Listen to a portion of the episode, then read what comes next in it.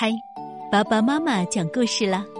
小北极熊和大热气球，作者荷兰汉斯特比尔。小北极熊宝儿住在北极，这里只有一望无际的白雪、冰山，还有刺骨的寒风。可是宝儿一点儿也不怕，他已经适应这里冰天雪地的环境了。可是今天阳光特别明媚。宝儿也来享受这暖洋洋的日光。宝儿一边看着盘旋在天上的海鸥，一边想：要是许愿能成真，那我希望我能飞。也许我没有他们飞得高，可是……这时，一声巨响打断了他的白日梦。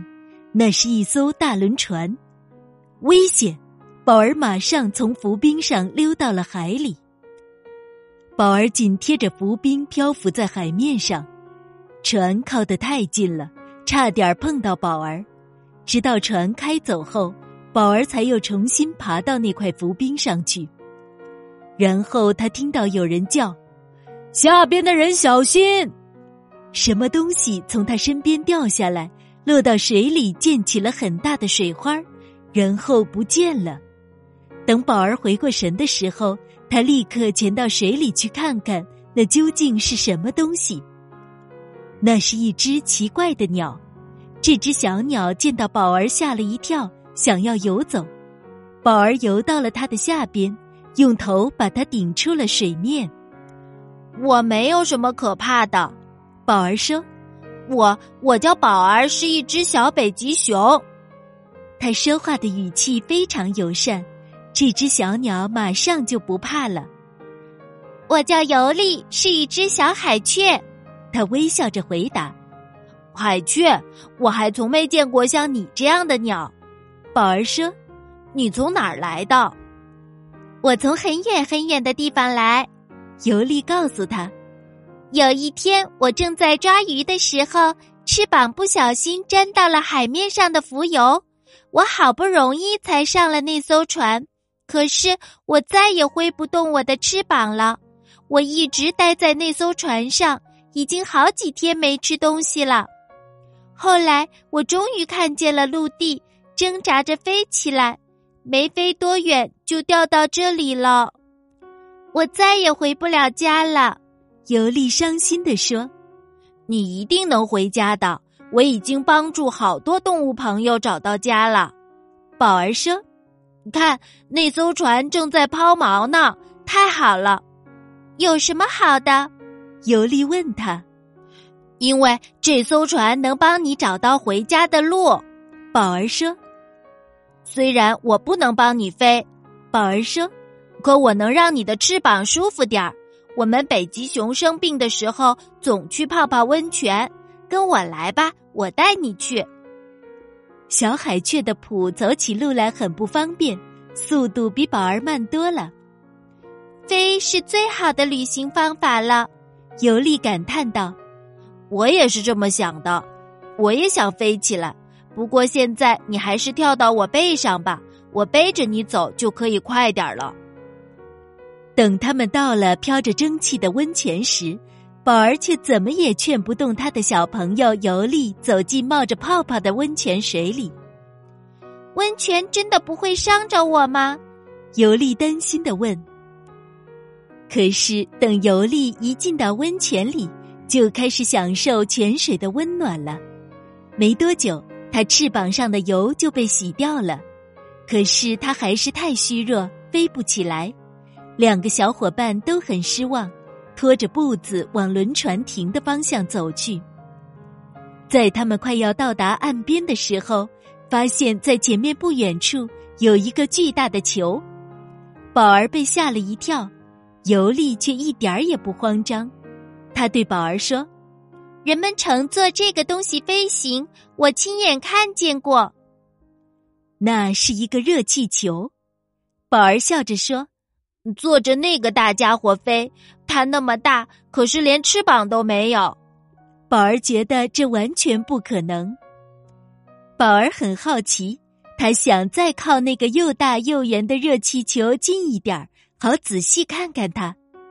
尤利觉得这样不太好，算了，宝儿，尤利说，已经下雪了。但是宝儿已经爬进了气球下面的篮子里，他在篮子里发现了绳索、几根操纵杆儿、许多按钮和一小把火柴。过来吧，尤利，快过来看看这个！宝儿兴奋的大叫，帮助尤利登上了篮子。这时他不小心碰到了什么东西，气球马上发出嘶嘶的声音，篮子上方冒出了一个火柱。还没等他们反应过来，气球已经起飞了。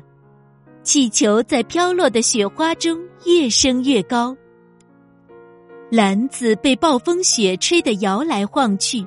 宝儿和尤利吓坏了，两个小家伙紧紧的靠在一起，尽量离他们头顶上呼啸的火柱远一点儿。当尤利鼓足勇气从篮子边上望出去的时候，气球已经飞得太高，没法跳下去了。我们飞得越来越高了，宝儿。尤利说：“飞越来越高。”宝儿咽了一下口水。是啊，我们已经在云层里了。尤利说：“云云层里。”宝儿吓得都结巴了，又咽了一下口水。忽然，火柱呼啸的声音消失了，火熄灭了，他们就在这片云海上漂浮起来。看，宝儿，尤利兴奋的大叫：“你看，飞起来多有意思呀！”宝儿微微睁开眼，从篮子的边上望出去，他们已经来到了云层之上。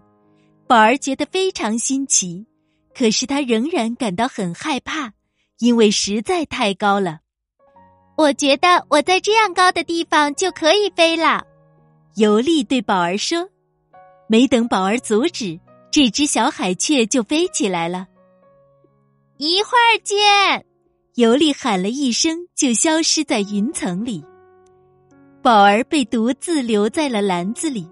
当气球下降到云层中间的时候，宝儿紧紧的抓住篮子：“救命！尤利，快救救我！”宝儿大声的呼救，可是没有人回答。气球在云层中剧烈的摆动，最后从云层中冲出来了。宝儿终于可以看清方向了。啊！尤利就在那儿，看宝儿，我又能飞了！尤利高兴的叫着，然后又飞走了。宝儿太高兴了，一时间都忘了害怕。